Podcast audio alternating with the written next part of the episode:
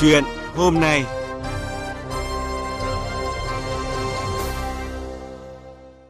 Thưa quý vị và các bạn, mới đây những hình ảnh trong đoạn clip ghi lại cảnh bốn người đàn ông không mặc trang phục trên người đi mô tô trên đèo Mã Pì Lèng, Hà Giang với mục đích kêu gọi bảo vệ môi trường đã gặp phải sự phản ứng gay gắt từ cộng đồng mạng. Đa số ý kiến cho rằng đây là hành động phản cảm, làm ảnh hưởng xấu đến cảnh quan nơi đây. Trước đó không lâu, nữ du khách Trần Mai Hương cũng quay clip bán khỏa thân trên sân thượng một quán cà phê ở Hội An, Quảng Nam. Liên tiếp những hành động phản cảm diễn ra ở các khu du lịch nổi tiếng khiến cộng đồng mạng đặt câu hỏi liệu đây có phải là cách để bảo vệ môi trường hay làm ô nhiễm văn hóa? Làm thế nào để nâng cao ý thức của mỗi người dân nơi công cộng? Chúng ta sẽ cùng bàn câu chuyện này ngay sau đây. Bây giờ xin mời biên tập viên Thanh Hương. Vâng ạ, xin được cảm ơn anh Việt Anh và chúng tôi xin được trân trọng giới thiệu uh, khách mời tham gia bàn luận câu chuyện này ngày hôm nay là nhà báo Nguyễn Kiều Trinh, báo Thanh niên. Uh, xin cảm ơn chị đã tham gia chương trình. Xin chào tất cả các khán thính giả của Đài Tiếng nói Việt Nam. Thưa nhà báo Kiều Trinh ạ, à, sau vụ việc này thì cũng có rất nhiều người hỏi tôi rằng là cảm thấy như thế nào với những cái hình ảnh của bốn người đàn ông mà khỏa thân ở trên đèo mãn Pì lên Quả thật là tôi cũng không nằm ngoài những cái số đông cảm nhận về câu chuyện này. Một hình ảnh mà tôi nghĩ rất là lố bịch, rất là phản cảm và không mang bất cứ một cái thông điệp nào về bảo vệ môi trường. À, còn với ờ, cá nhân chị thì chị có suy nghĩ thế nào? Thực ra thì là trong công việc thì thì tôi va chạm khá là nhiều với những trường hợp mà uh, khỏa thân vì mục đích này vì mục đích khác và không phải là trường hợp nào cũng được đón nhận đa số thì là đều bị phản đối cả. Uh, tuy nhiên là ở đây thì tôi muốn nói đến uh, tôi muốn nói đến phản ứng của một số công chúng trẻ. Uh, hôm qua thì là uh, tôi có um, có giảng dạy ở trong khoa uh, ở trong trường đại học khoa học xã hội nhân văn khoa tổ chức sự kiện. Thì tôi cũng đưa cái vấn đề này ra để cho các em sinh viên cùng thảo luận và các em ấy cho rằng là cái thông điệp truyền thông từ cái hành vi này rất là tệ hại. Nó không hề nó không hề tích cực như là cái thông điệp bảo, bảo vệ môi trường mà nhóm thực hiện hành vi này đã đưa ra. Và tôi nghĩ là quan điểm của các bạn trẻ là những người mà hết sức là cởi mở uh, tiếp cận với nhiều thông tin khác nhau mà còn như thế thì tôi tin là không ai ủng hộ cái hành vi này hết.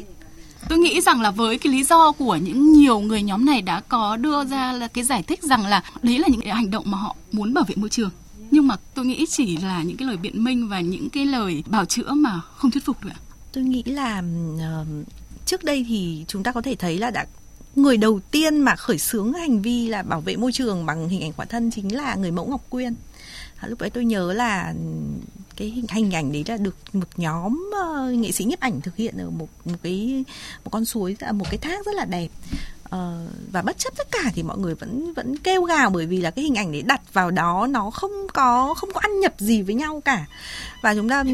nếu như mà mọi người theo dõi những cái nhóm chụp ảnh, những cái nhóm đưa ra những cái bộ ảnh mà được chụp ở các cái danh lam thắng cảnh hay là chùa chiền chẳng hạn, thì họ bao giờ cũng có một cái việc là cân nhắc xem là mặc bộ trang phục nào thì hợp với với khung cảnh nào. Ví dụ như là ở ninh bình chẳng hạn, ngay cả khi mà bạn chụp ảnh ở cái vùng sông nước ở chỗ bái đính chẳng hạn, thì tuyệt nhiên là các bạn không dùng những cái không không không chụp những cái bộ siêu tập bikini. Ví dụ như thế không có một cái lệnh cấm nào nhưng mà bản thân người nghệ sĩ bản thân những người mẫu ấy,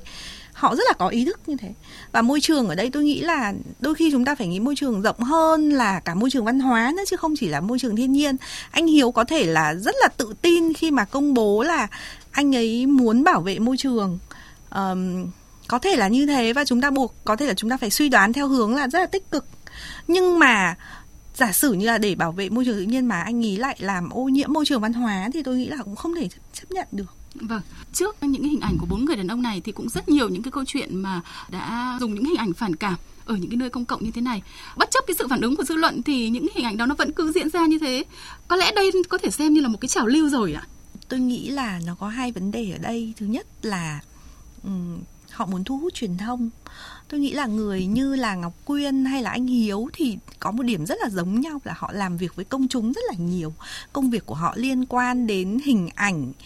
và và những cái thông điệp truyền thông gửi đến công chúng. Vì thế cho nên là họ hiểu rất là rõ là việc truyền thông nó có thể có tai hại có tác tác động đến đâu. Vì thế cho nên là chúng ta phải đặt vấn đề là họ thực sự thực sự là họ có trong sáng khi làm những hành động đấy không? Cái thứ hai nữa là um, rất nhiều người làm và cho đến giờ thì ở Việt Nam cũng chưa có ai bị phạt cả thì cái việc mà không bị phạt ấy thì nó sẽ dẫn đến chuyện là người ta cứ tiếp tục làm và nếu mà làm nhiều thì sẽ có cảm giác là có một xu hướng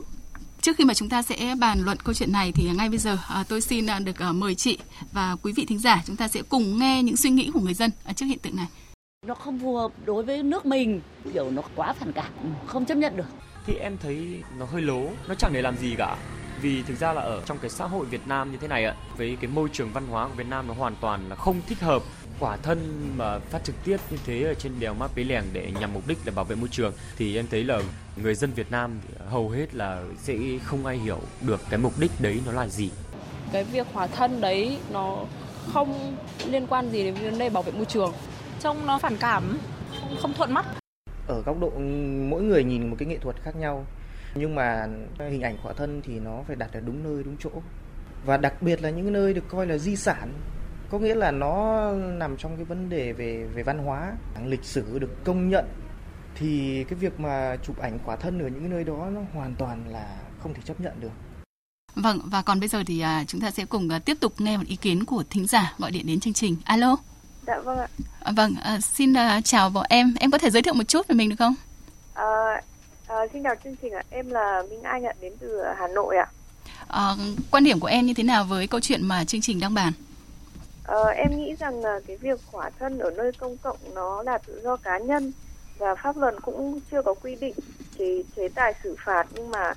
theo quan điểm của em thì mình phải uh, suy nghĩ thật kỹ khi làm những hành động này và mình cần phải tôn trọng uh, những người xung quanh và văn hóa của địa điểm mà nơi mình uh, định làm định thực hiện cái hành động đó. Và em nghĩ tôn trọng người xung quanh tôn trọng văn hóa cũng chính là tôn trọng chính bản thân mình ạ. À, xin cảm ơn ý kiến của em. Thưa nhà báo Kiều Trinh ạ À, nhân ý kiến của thính giả vừa rồi tôi lại muốn đặt câu hỏi à, với à, nhà báo rằng là tôi cũng suy nghĩ như vị thính giả vừa rồi có nói đó là mỗi người thì đều có quyền quyết định với cơ thể của chính mình đúng không ạ? Và cũng có quyền tự do cá nhân. À, tuy nhiên rằng là có lẽ song hành với quyền này thì chúng ta cũng phải đặt vấn đề cái trách nhiệm phải tôn trọng đối với cộng đồng với những người xung quanh mình như thế nào ạ? Tôi nghĩ là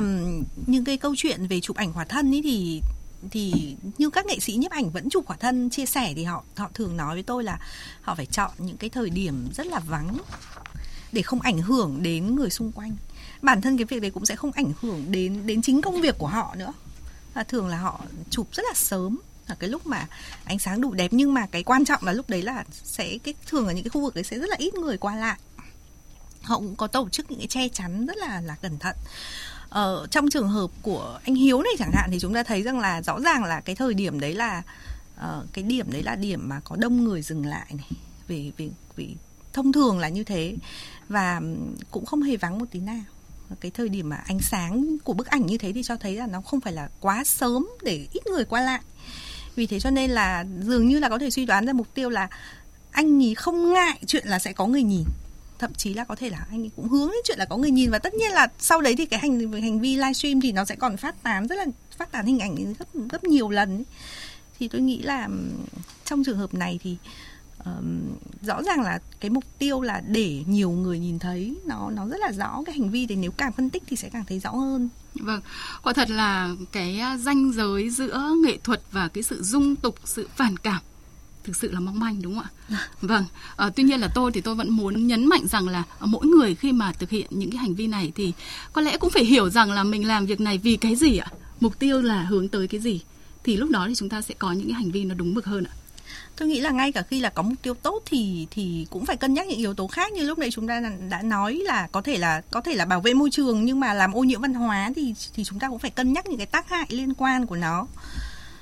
ở các nước phương Tây thì ờ,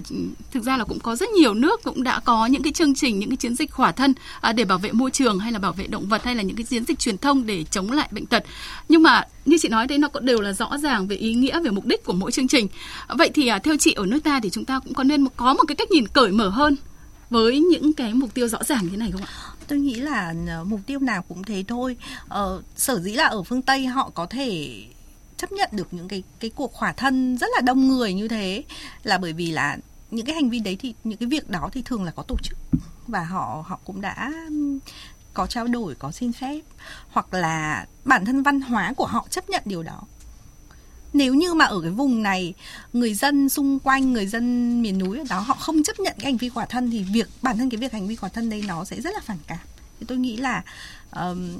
mà đặt trong cái bối cảnh văn hóa của Việt Nam thì tôi nghĩ là cái hành vi này nó không nó không, Không ăn hợp. nhập gì cả nó hoàn toàn không phù hợp gì cả đây không phải là chuyện là người ta có chúng ta có đủ cởi mở hay không bởi vì như tôi nói lúc đầu ấy là các sinh viên của của khoa truyền thông ấy tức là họ rất biết là đôi khi phải có một vài cái kỹ thuật truyền thông để làm thì nó hơi khác lạ đi một tí để cho sự kiện trở nên hấp dẫn hơn. Nhưng mà ngay cả khi mà họ có cái tư duy như thế thì họ cũng không chấp nhận được cái hành vi này. Vâng. như vậy là cái hành vi nó vượt ngưỡng chịu đựng của văn hóa rồi. Vậy thì chị có nghĩ rằng là đã đến lúc mà chúng ta sẽ phải cần có những cái chế tài để chúng ta hạn chế và tiến tới là không có những cái hành vi tương tự như thế này nữa không ạ? tôi nghĩ là rất là nên chứ. Thực ra thì chúng ta cũng có có chế tài chứ không phải là không. Ờ, tuy nhiên là nó không nằm ở ở những cái bộ quy tắc ứng xử văn hóa. Ờm, nó vẫn tức là về mặt nguyên tắc thì công an ở đó vẫn có thể phạt vì chuyện là làm gây rối trật tự công cộng. Tuy nhiên là trong trường hợp này thì đúng là ừm, chưa có. Chứ còn thì là luật thì có quy định và nếu chúng ta làm nghiêm với những cái quy định đã có thì những cái hành vi như thế này chắc chắn là sẽ giảm. Vâng. ờ, hơn nữa thì ờ, chúng ta cũng phải phải phải nói rõ hơn về cái việc là từng cái địa điểm ấy họ cũng có quyền họ cũng có quyền đặt ra những cái quy định riêng của mình. Tôi lấy ví dụ như là hội an chẳng hạn. Hội an là một cái không gian văn hóa mà thực sự là mọi người luôn luôn đánh giá cao, kể cả người trong, khách du lịch trong nước và nước ngoài thì đều đánh giá cao không gian đấy. Ở trong cái không gian đấy thì người ta có thể quy định cái việc là không dùng túi ni lông. Thế thì người ta cũng có thể quy định về chuyện rằng là ăn mặc như thế nào.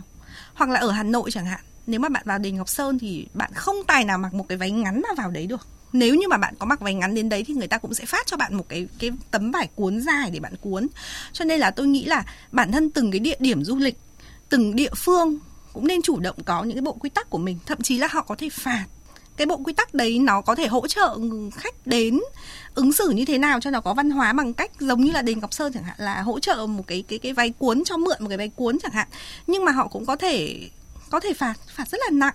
Ví dụ như là ở Angkor Wat chẳng hạn thì là đã từng có trường hợp là một nhóm du khách người Pháp có ba người đến đấy và chụp ảnh khỏa thân. Thì ngay lập tức là cái nhóm này là bị phạt tiền, phạt 750 đô một người, tôi nhớ là như thế. Ờ, và sau đó thì họ còn, ngay lập tức là họ còn bị, có một cái lệnh cấm là không cho quay trở lại đấy nữa. Thậm chí là